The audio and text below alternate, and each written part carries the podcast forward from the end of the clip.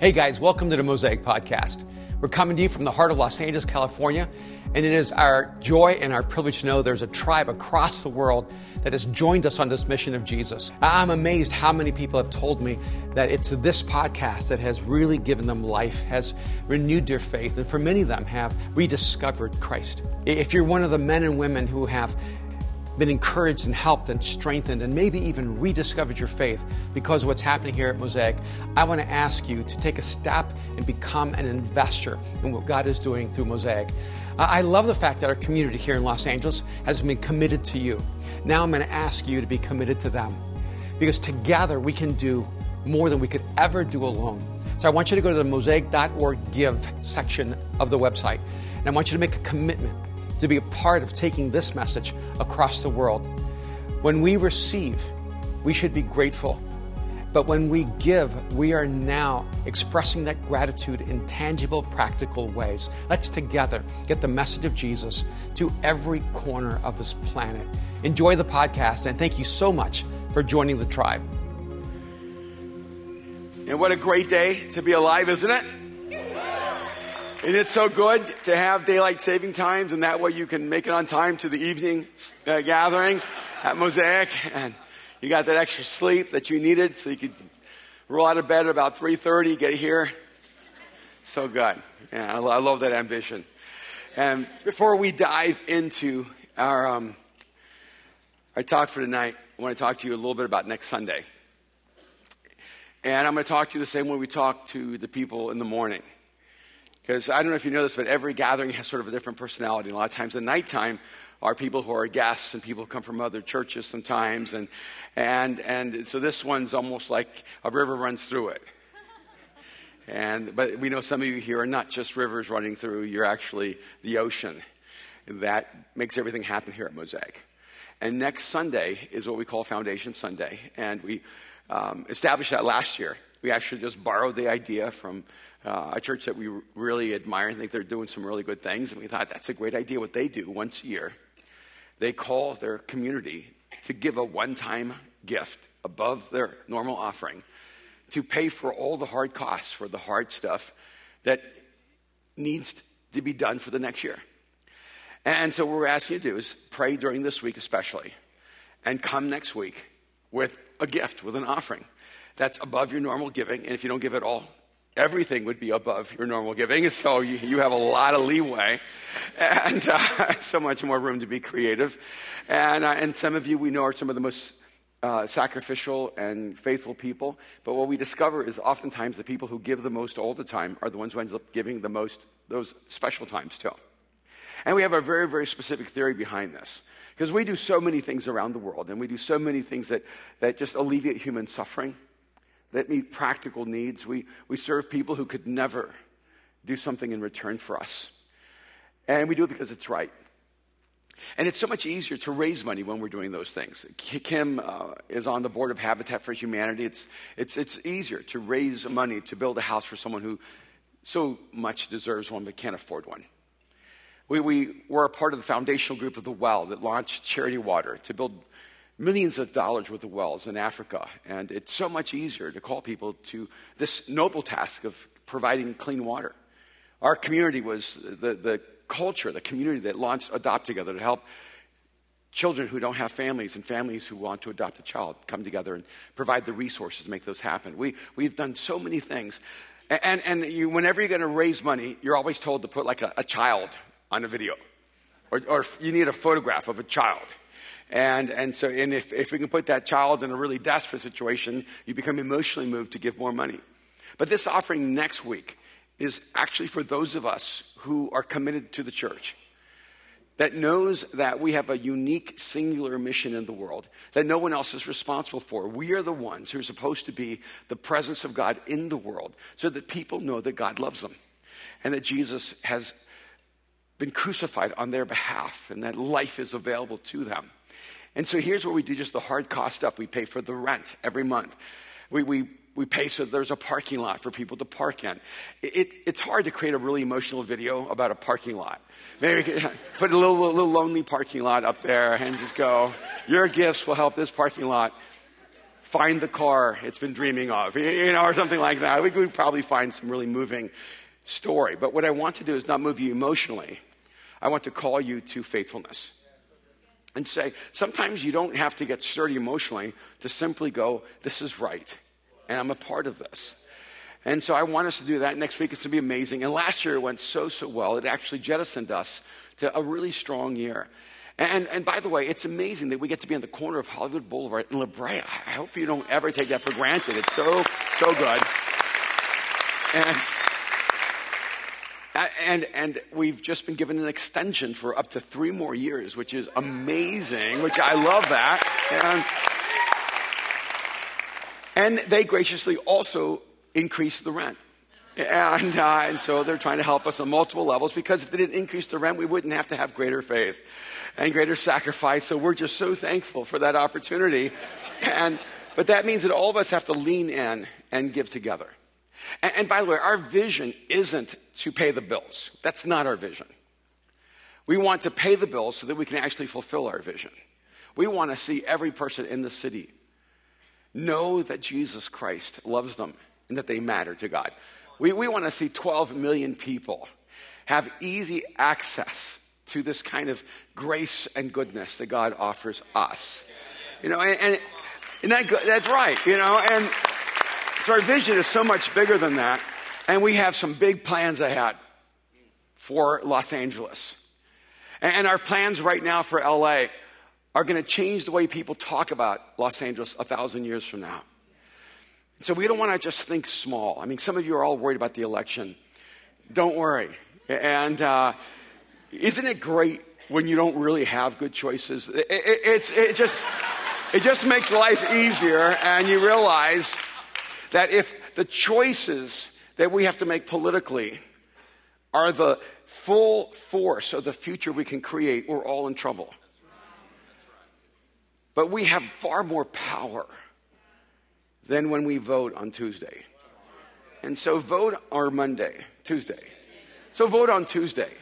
But realize that that's the power of that vote and the power of that decision is, is so small in comparison to the change we can bring in human history together.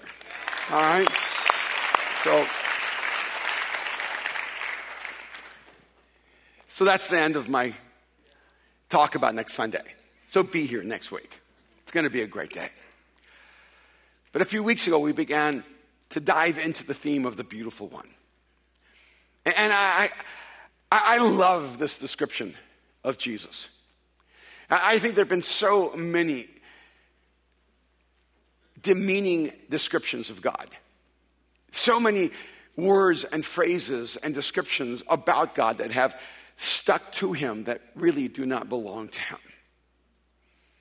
And so oftentimes people become resistant to God because of the image they have of God, but not because of who God is. I, I, love the description, the beautiful one, because it reminds us that when Jesus walked this earth, we saw something unique in those days. When Jesus walked this earth, we were able to, to see a glimpse of God which I think is, is pretty extraordinary when the scriptures tell us that God is the invisible God. And Jesus was the visible manifestation of God Himself. So if you want to know what God looks like, look at Jesus, and it will be beautiful. But there, there's more than that, though, because Jesus was not only fully God, He was also fully human. And, and so when we look at Jesus, we see a beauty that we know comes from God, but sometimes we might actually overlook this beautiful reality. That the beauty we see in Jesus is not simply a reflection of who God is, it is a reflection of who we were created to be.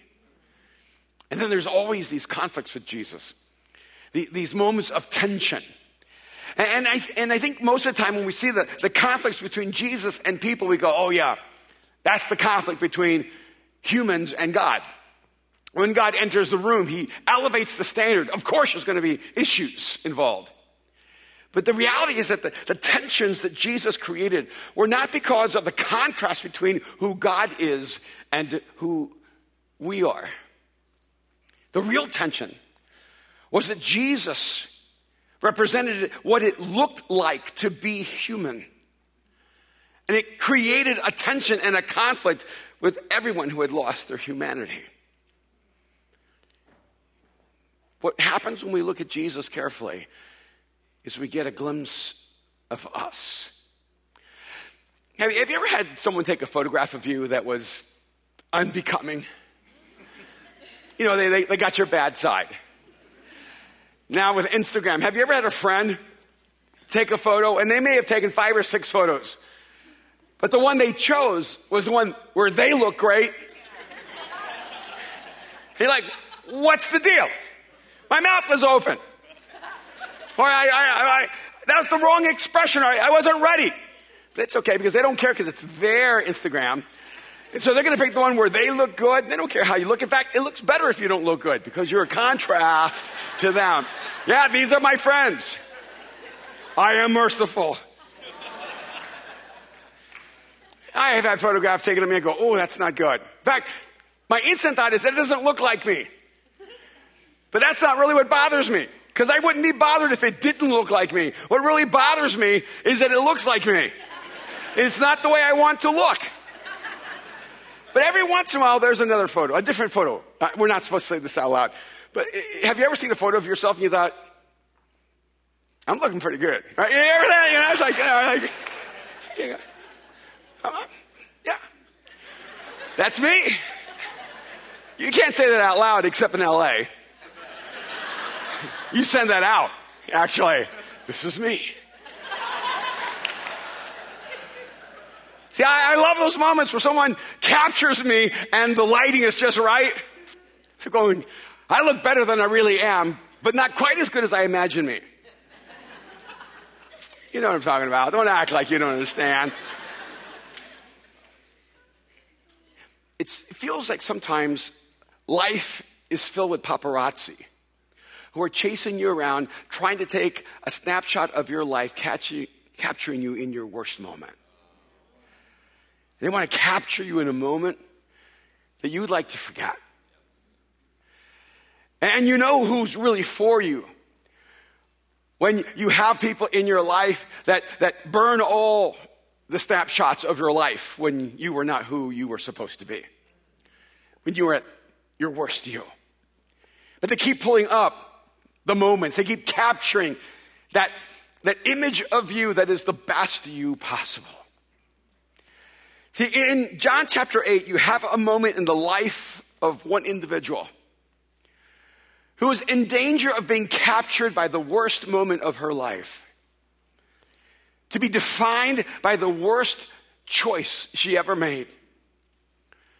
And in that moment, if it were not bad enough, if the worst moment of your life could get any worse, God would show up in that moment find you stripped naked of all your dignity. No place to run and no place to hide. That's what happens in John chapter 8. I want us to look together beginning in verse 2. It says, At dawn, Jesus appeared again in the temple courts where all the people gathered around him, and he sat down to teach them. The teachers of the law and the Pharisees brought in a woman caught in adultery, and they made her stand before the group and said to Jesus, Teacher, this woman was caught in the act of adultery. In the law, Moses commanded us to stone such women. Now, what do you say? They were using this question as a trap in order to have a basis for accusing him. But Jesus bent down and started to write on the ground with his finger. When they kept on questioning him, he straightened up and said to them, Let any one of you who is without sin be the first to throw a stone at her. Again, he stooped down and wrote on the ground. At this, those who heard began to go away one at a time, the older ones first, until only Jesus was left with the woman still standing there. Jesus straightened up and asked her, Woman, where are they? Has no one condemned you? No one, sir, she said. Then neither do I condemn you, Jesus declared. Go now and leave your life of sin. You, you may not catch it at first, but John writes this in a way that the description of this moment is full of irony. It begins by telling us that Jesus went to the temple and all the people gathered around him and he sat down to teach them. I can't even imagine what it'd be like to have a moment where you just saw Jesus sit down at the steps of the temple and just begin to teach. I don't know about you, but sometimes my, my conversations with God become very utilitarian. God, this is what I need. What do you need? Sort of quick text between me and God. This is what I need you to do. What do you need me to do? Wouldn't it be amazing if you had an opportunity just to sit at the feet of God and have God just begin to, to talk about whatever was on his mind? Just like let, let Jesus free flow for a little while. Just talk about whatever you want. This was the opportunity they had. Jesus sat down to teach. And there's a beautiful imagery here because there was this temple in the middle of Jerusalem, in the middle of Israel, and it's supposed to be the nation of God, in the city of God, in the temple of God, but God has been absent from them. The temple had been vacated. And they were completely unaware. They just kept on going as if God was there, even though God was no longer meeting them there. But now God steps up to the temple. Jesus steps up to the temple and God begins to teach. And they interrupt him. And when Jesus sat down to teach them, John writes, the teachers of the law, which is the irony. Jesus, the teacher, whose words bring life, are interrupted by the teachers who try to bind people to the law. The teachers of the law and the Pharisees brought in a woman caught in the act of adultery, and they made her stand before the group, and they said to Jesus, and here's the first thing they said to him Teacher. It's filled with, with sarcasm. Because these men did not believe for one moment Jesus had anything to teach them. They were the teachers of the law. They were there to teach Jesus a lesson. Teacher. This woman was caught in the act of adultery. In the law, as if they have to tell Jesus what's in the law. And Jesus could have said, I didn't just write the law, I am the law. In the law, Moses commanded us to stone such women. Now, what do you say? And then John, John wants to make sure we don't miss the nuance here. Have you ever had someone say something to you sarcastically and you thought it was actually serious? I mean, that happened to me this week. I actually sent an email to my publisher because they were asking for a subtitle, and I sent them two, one really short one, two words, one really, really long one. Because I knew that's what they'd really like. A super long, highly detailed explanation. I made it as long as I could. There's no way they could put that on the front of a book. They send me back an email. We love both titles. I'd say on phone, I, I was sort of being sarcastic. And one of them said, Oh, that was my favorite title. So John wants us to make sure that we don't miss this moment, that, that we don't lose the sarcasm of the irony of this moment. So in verse 6, he says they were using this question to trap Jesus, in case we didn't know. They didn't come going, What do we do?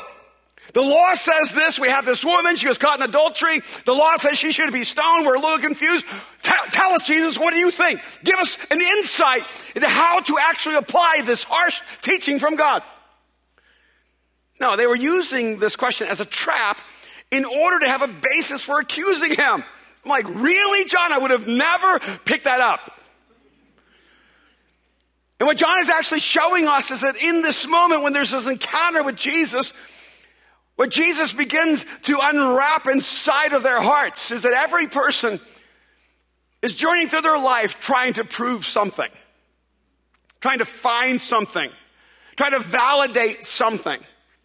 And these men were there in that moment to prove that Jesus wasn't who he said he was. And in fact, what they were actually doing in the end is they, they were attacking and maligning the, the name and character of God. Think this is what God told us to do in the law. What do you say, Jesus? How do you handle this? What is amazing to me is that these individuals had no concern for the callous and inhumane treatment of this human being. She was just an object lesson to trap Jesus. So he'd have to choose between grace and judgment. And on top of it all, it says they made her stand before the group. They're very specific, teacher. This woman has been caught in the act of adultery. Wow. That's, that's, the, that's the human dilemma. We keep trying to catch each other in our worst moments. That there are people whose entire lives are motivated by capturing us and you in your worst moment. Jesus, this woman was caught in the act of adultery, which means she was actually in the act of adultery. And they knew where she was. And they knew the exact time and the exact place where she would be committing adultery. And they dragged her out of that bed, and I don't think they had the grace to cover her. And they pulled her out of that house and dragged her down, down the street completely naked. And then they dragged her to the temple and they took the sacred ground and turned it into a sacrilege. And they threw her in front of Jesus. And if you were naked in front of anyone that you did not want to be naked in front of, I don't even want to be naked in front of me. And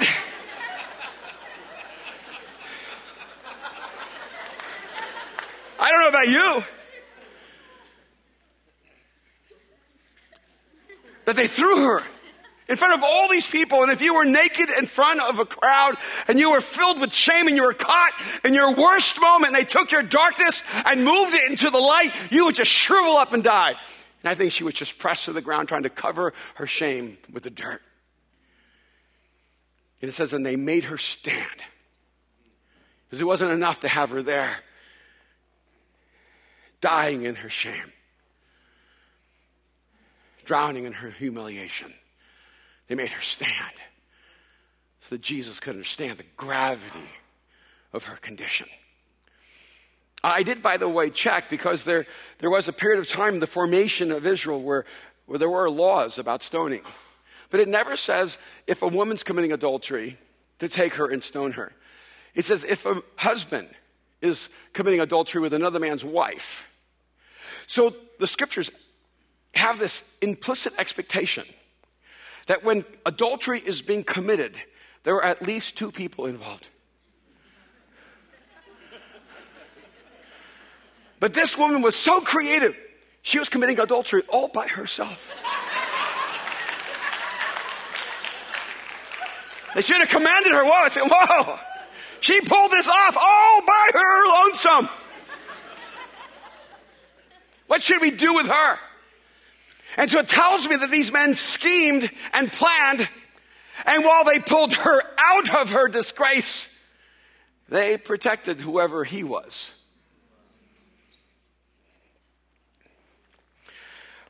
One of the things I've learned in life is that you will find what you're looking for. And, and, there are some people who are intent on proving that God cannot be trusted, and you will prove it to yourself. You'll, you, you are intent on proving that God doesn't care about you, and you will prove it to yourself.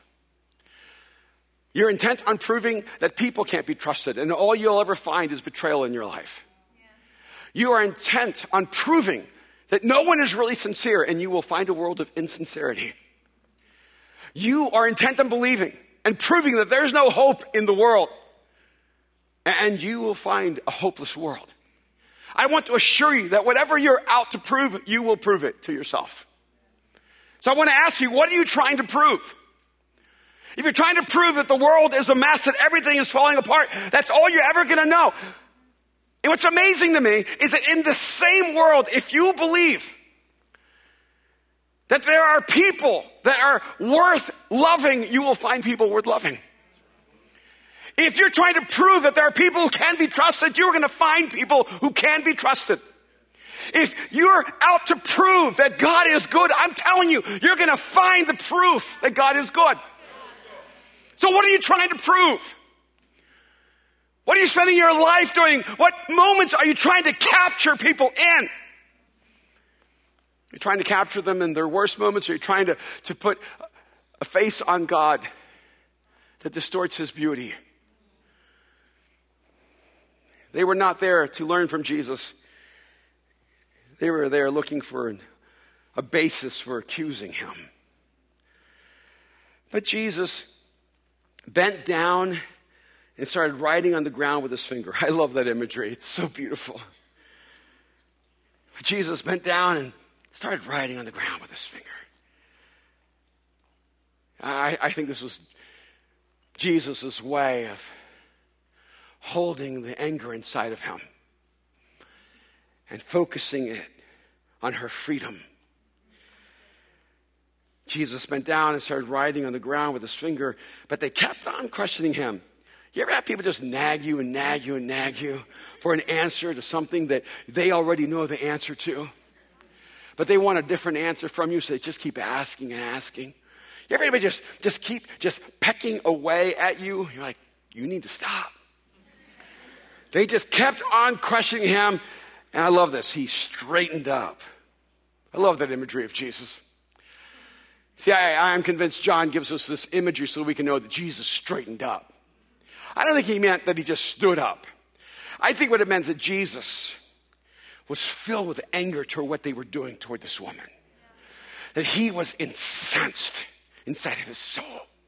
I think that Jesus got up off the ground and he stood up. And it was one of those moments where they're thinking, he's taller than we thought he was. Because we always tend to think of Jesus as being meek and mild and, and passive and you know, gentle. But this moment, he stood up. He straightened up and he said to them, Let any one of you who is without sin be the first to throw a stone at her. And then it says right after, without missing a beat, again he stooped down and wrote on the ground. I think this is important for several reasons. Have you ever been around people who are so self righteous? They're just so full of themselves that if you actually handed them a stone and said, Whoever's without sin, throw the first stone, bam! Like, oh. No self reflection. You got to be careful who you hand stones to. Because there's a lot of people who actually think that they're qualified to throw stones. How else can you explain the way we judge each other? The way we condemn each other? The way we constantly keep capturing each other in our worst moments, except that we think somehow we are justified to throw the stone. I've interviewed people. It's, it's an important part of leadership and part of what you do in, in any environment. And I've asked people, to talk to me about one of your failures. And when you work with people for a long time and you're trying to help them make breakthroughs, you have to go, okay, I want you to process through your failures. And I've had people look at me and say, I've never failed. like, never? They were never. So, so from your mindset, from your perspective, you've never failed. I've had people who were absolutely certain they've never failed. In fact, that's why they're so frustrated. They live in a world of incompetent people. Everyone around them has failed. Their employees have failed. Their employers have failed. The church has failed. God has failed. Everyone has failed them. They're the only ones that have never failed. Can you imagine how lonely it is to be in a world of failures when you're the only one who's never failed? It's a tough place to be. Don't hand them a stone. Years ago, we were in the middle of a huge crisis, a huge conflict, and and Kim was asking me, why, why haven't you been able to resolve this? I said, You don't understand. I'll sit in the meeting and they'll tell me everything I did wrong, and I'll just go through and ask for forgiveness for everything they said I'd done wrong. I don't even try to explain it or argue it, I just go ahead and embrace it. And then when I look at them and say, okay, let's take a minute and talk about maybe what, where you're responsible for some of the problems that have happened. And I, I remember telling Kim, they couldn't think of one place that they were at fault. Kim couldn't conceptualize that, so she invited them over to the house. Against my wishes, but they came. And they were in our living room, and they went through everything that I had done wrong, which is so exciting to have people do in front of your wife. And I just went one by one, said, I'm so sorry. I own that. I'm so sorry. I own that. I'm so sorry. I'll try to change. I'll try to change. We'll do it differently next time. And that just took so long hours. And then near the end, Kim looked at them and said, Now I'd like for you to share where you feel like you're wrong. It became so strangely silent. And it was almost as if she was speaking a language that they could not understand. So she was more clear. Everyone has made mistakes. Everyone needs to own their own sins in the middle of this. So I'd like for you to identify a few of the things you did that were wrong, where you're at fault, where you might have sinned. And without any hesitation, the person in charge said, I haven't made one mistake. I'm not at fault at all. I have no sin in this. It was the most liberating moment of my marriage. because when they left, she said, I cannot believe that. I said, Now you know what I'm dealing with. Don't hand them a stone. See, when Jesus said, If anyone here is without sin, throw the first stone, those Pharisees, they were used to stoning people without blinking an eye. So I think the fact that Jesus says it's in between stooping down and writing on the ground is significant. Which is kind of frustrating. Do you realize Jesus never wrote anything down? I mean, if you're going to like come from eternity into time, if you're going to spend 33 years with us, only three of them publicly, journal. Right? Take some time every morning and write down your thoughts and reflections. If you wrote the Bible, write. Don't just hand off to Moses and Elijah and Jeremiah. You're Jesus, write something down. Quotables, tweets. I mean, just leave us something, Jesus. But no, he leaves it to Matthew and Mark and Luke and John and Paul and Paul and Paul and Paul. You know. And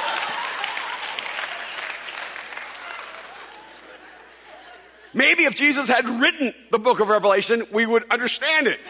But nothing. So the one time Jesus decides to write things down, he writes it into the dirt. This is not efficient. It's not helpful. And clearly, John couldn't see. John sitting back going, he's writing in the dirt. Anybody see that? Probably of them like, can't read anyway. I don't know, but they couldn't see it. It just says he stooped down and wrote, and I, I stooped down and wrote on the ground, and I know they didn't see because they would have written it down. But when you don't know what someone wrote, you have to look at the effect of the writings. At this, those who heard began to go away one at a time. The older ones first, until only Jesus was left with the woman standing there. So, whatever Jesus wrote, it spoke so powerfully. See, I think when Jesus stood up, he was standing in her defense, and he was ready for war. And when he stooped down and began writing, I don't think Jesus started writing the Ten Commandments. I think they knew the Ten Commandments. I don't think Jesus started writing general things like, you haven't been good today.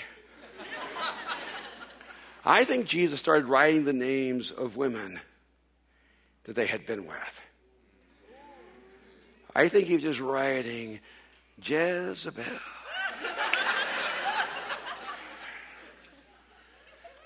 because it says that they dropped their stones and walked away from the oldest who'd been there longer to the youngest who could no longer hide behind the hypocrisy of those who led them. This moment is a moment that reminds me that when we step into the moments of our lives and we're going to get captured by a moment, we're going to be captured by those moments based on what we're trying to prove, but also what we're trying to hide. They were exposing her sin while they were concealing their own. What I love about Jesus is that he will stand up in your defense when others want to stone you for your imperfections and your sins. He is not the one who calls the meeting to stone you for your mistakes and your shortcomings. He's the one who stands up in the room and says, You're not going to get to her unless you go through me. And I, so, I know this may be hard to imagine, but when I was young, I had a, I had a volatile temper.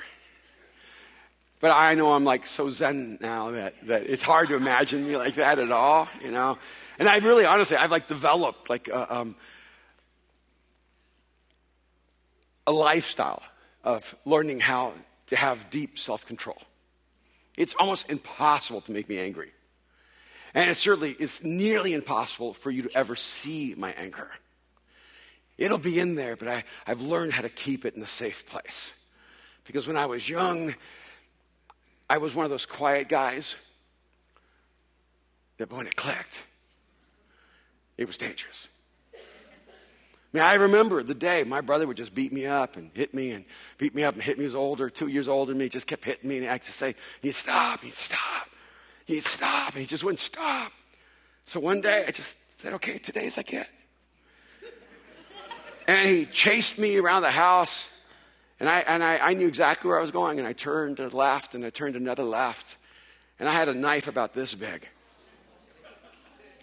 And I pulled that knife up and he turned the corner, and that knife was just inches away from his jugular.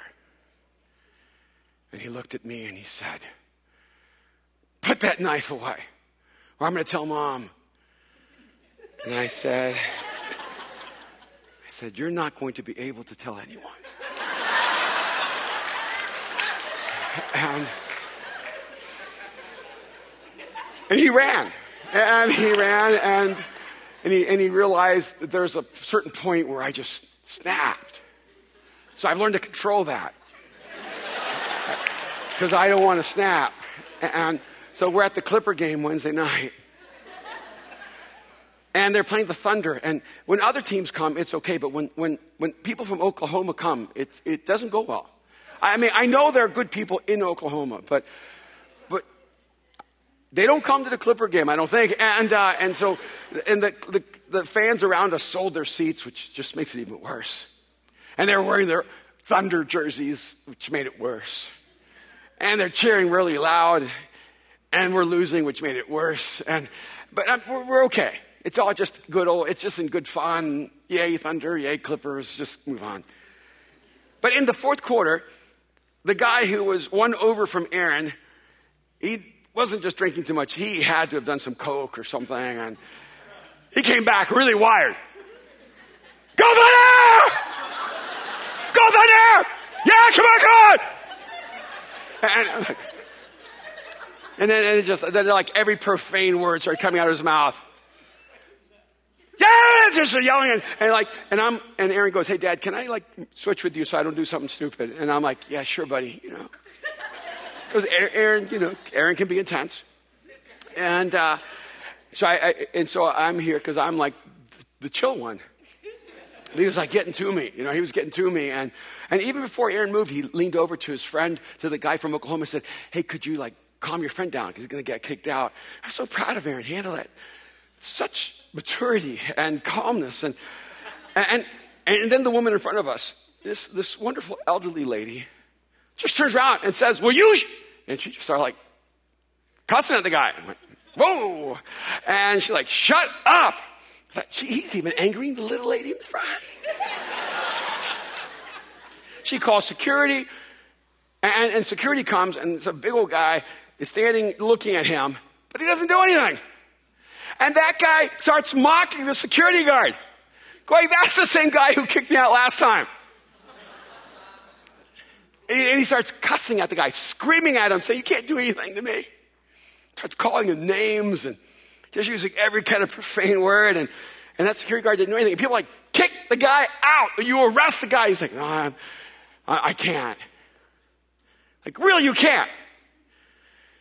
So the game's almost over, and I was on edge. And there's one second left, and the Clippers fouled. And Aaron said, Hey, Dad, do you want to leave now? Just to avoid the guy. I said, Yeah, please, let's go. So he took off really fast, just to get away from that. Because if you ever, in a moment, you realize this is going to capture me in my worst moment, you got to run from that moment. So we, so we ran from that moment, but we got stuck at the tunnel because the players were going through. They wouldn't let us go. And that guy, I'm telling you, must have gone through 200 people to go all the way around them to get right to us. And Aaron's to my right, and that guy's there, and he can't get past us. And we don't want to let him past us, to be honest with you. And next thing I know, he's like in Aaron's face, just screaming, saying everything that a man does not say to another man. And I'm like, Aaron's like so calm, like whispering to him, You're going to get kicked out. The end was like Clint Eastwood and James Dean all wrapped up in one moment. Like, this is awesome. This is amazing. There is a God, and uh, you know, and He's here with us. And and, and, and, and, but then the guy just kept going. He kept going. He kept going and going. And I was like, this is enough. I'm spitting, saying all kinds of profane things and go, come on, hit me. I mean, he was asking. And the Bible does say that if you ask, you will receive. And, uh, and, and I kept thinking, this guy is being so insulting to my son and to the people here. And something inside of me was awakened. Some people would say snapped, but I would say, and uh, came to life. And, uh, and all I could, I, I, I'm a very visual person, so I thought, it needs to be hard and fast. So I already knew it's going to go, it's going to be like that. And, uh, and so I went to move Aaron out of my way. I don't know what happened. I, I know it would have been terrible. The pastor Mosaic going to jail for beating a Thunder fan. And I wasn't going to, I wasn't, I, just, I was just going to subdue him and uh, into a state where he could not harm himself or others. And, uh, and, and I went to move him, and Aaron, I think, was kind of surprised, and he grabbed me like to hold me back. And then I felt this giant guy put his arm on me to stop me. And, and then him and some other big guy just moved in the front. They were like giant guardian angels. And they spoke to him in the language he understood, encouraged him to be quiet. And then the police came and took him away. As we're leaving, my heart is actually pounding. I'm actually a little, uh, a pretty kind of like distressed because I, I almost did something I didn't want to do. It would have been one of those bad moments in my life. I would not have been proud of it. It would have been on my record, and uh, and everything I've tried to you know model would have been lost at least for a moment. Except how clean the takedown would have been. But but uh, as we're leaving, you know, Aaron said, What happened to you? And I said, I don't know. I snapped. But you know, I snapped. I didn't snap because he was saying something to me. I, I snapped because I felt he was treating someone I loved in a manner that they did not deserve to be treated. See, I, I think you don't understand Jesus if you think you can drag a woman who was caught in an act of adultery, strip her, allow her to come strip naked, and throw her in front of God, and think that God is going to condemn her, not get in your face.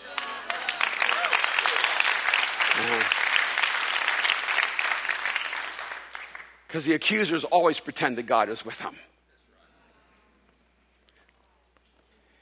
But the question is, what are you trying to hide? Because you know, I've learned over a lifetime is that if you accuse people of things all the time, it's your secret sin. You hide behind an arrogant judgmentalism so that other people cannot see the darkness that resides inside of your soul. I've looked at that over the years. Kim's asked me, why do you always have to talk about living a heroic life and, you know, risking everything for your dreams? She goes, can't you just kind of move on to other themes? And I realize it's because I live in fear that I will choose the path of the coward rather than the path of the hero. I live in fear that one day I'm going to wake up and realize that I didn't have the courage to pursue my dreams and to live the life that God created me to live. And so it is the demon that haunts me. But what are you trying to hide? And then Jesus straightened up again when it was only Jesus and this woman left still standing there. And he asked her, Woman, where are they? Has no one condemned you? No one, sir, she said. Then neither do I condemn you, Jesus declared. And I love what he says go now and leave your life of sin. So, this moment that captures us, it will prove to us what we're searching for. It'll ask you the question, what are you trying to prove? It'll strip you naked and ask you the question, what are you trying to hide? I mean, after all, what's the point of hiding what God has already seen inside of you. They thought this woman was naked before God in her shame, but all of us are naked before God in our shame.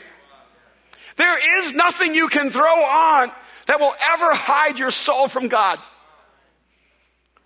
But in the end, what liberates us in that moment that would hold us in the past, but instead will thrust us into our future, is when we answer the question what are you trying to leave? Go now and leave your life of sin. I love how Jesus doesn't even have to be specific. Leave what has defined you. This is your moment of freedom. I love that Jesus stood up and straightened himself out again, but this time to declare her freedom. And Jesus asked an important question Who condemns you now? Not, are you worthy of condemnation? He doesn't even address the issue that she should have been condemned. He says, Who's here to condemn you? No one. I want you to know that Jesus will remove everyone from your life if you'll let Him, who wants to hold you back to who you were and doesn't want to allow you to be who you're going to become.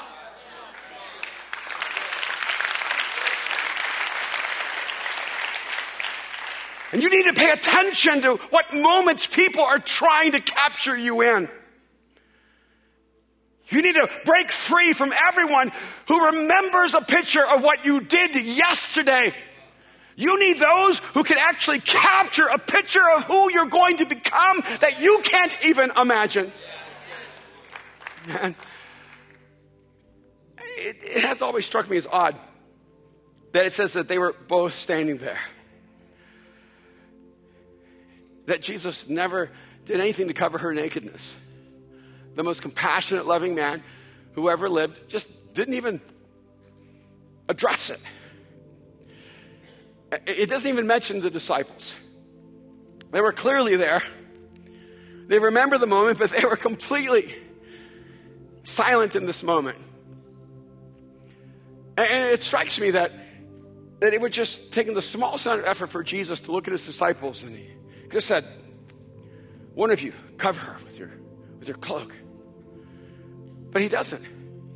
And it's odd to me that Peter, who's always taking initiative, even the wrong way, I just cut the guy's ear off. Let's see how that goes. I mean, that's Peter.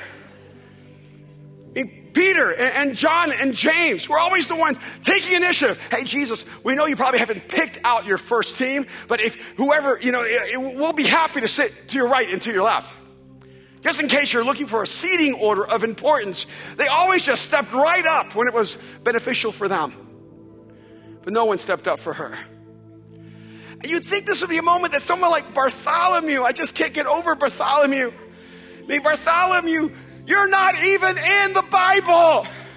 Your name's there, but you never did anything. If you're listening, if, just if he could be his bro, he could be Nathaniel going, "Hey, he saw me under the fig tree, but no one's going to see you, dude." Man, this is your moment. Grab your cloak, cover the woman. You're going to get in the book. I mean, just get in the story. Which just reminds me that Peter is in the book with all the mistakes he made because he was always willing to lean in and risk to try to do what he thought was the right thing. But if you just sit back and watch, your name may get written down somewhere, but your story will never be told. Because you actually have to step in for a sentence to be written. And Jesus looks at her and says, Neither do I condemn you. So now go. Leave your life of sin. I, wonder if there's a life that you've been trying to leave behind, but you were captured by the wrong moments of your life. It has held you and it is suffocating you and it has stolen from you not only your future, but has stolen from you your happiness, it has stolen from you your joy, it has stolen from you your dignity. There's just so many people who are trapped in the worst moment of their life. And I want you to know that when you allow Jesus into that moment, he shows you the way out of that moment into a future you could never imagine. That's why he's the beautiful one. Because he takes these moments where he finally allows us to see him for who he is. And we realize he was never the one who came to condemn us, he was always the one who came to forgive us. That he'll never hold you in a moment that was you at your worst. He has so many moments waiting for you. Beautiful ones. Beautiful ones. Thank you so much for listening to the podcast. Remember, we can do together what we could never do alone. Go to mosaic.org slash give and join us in taking this message and spreading it across the world. God bless. Thanks so much.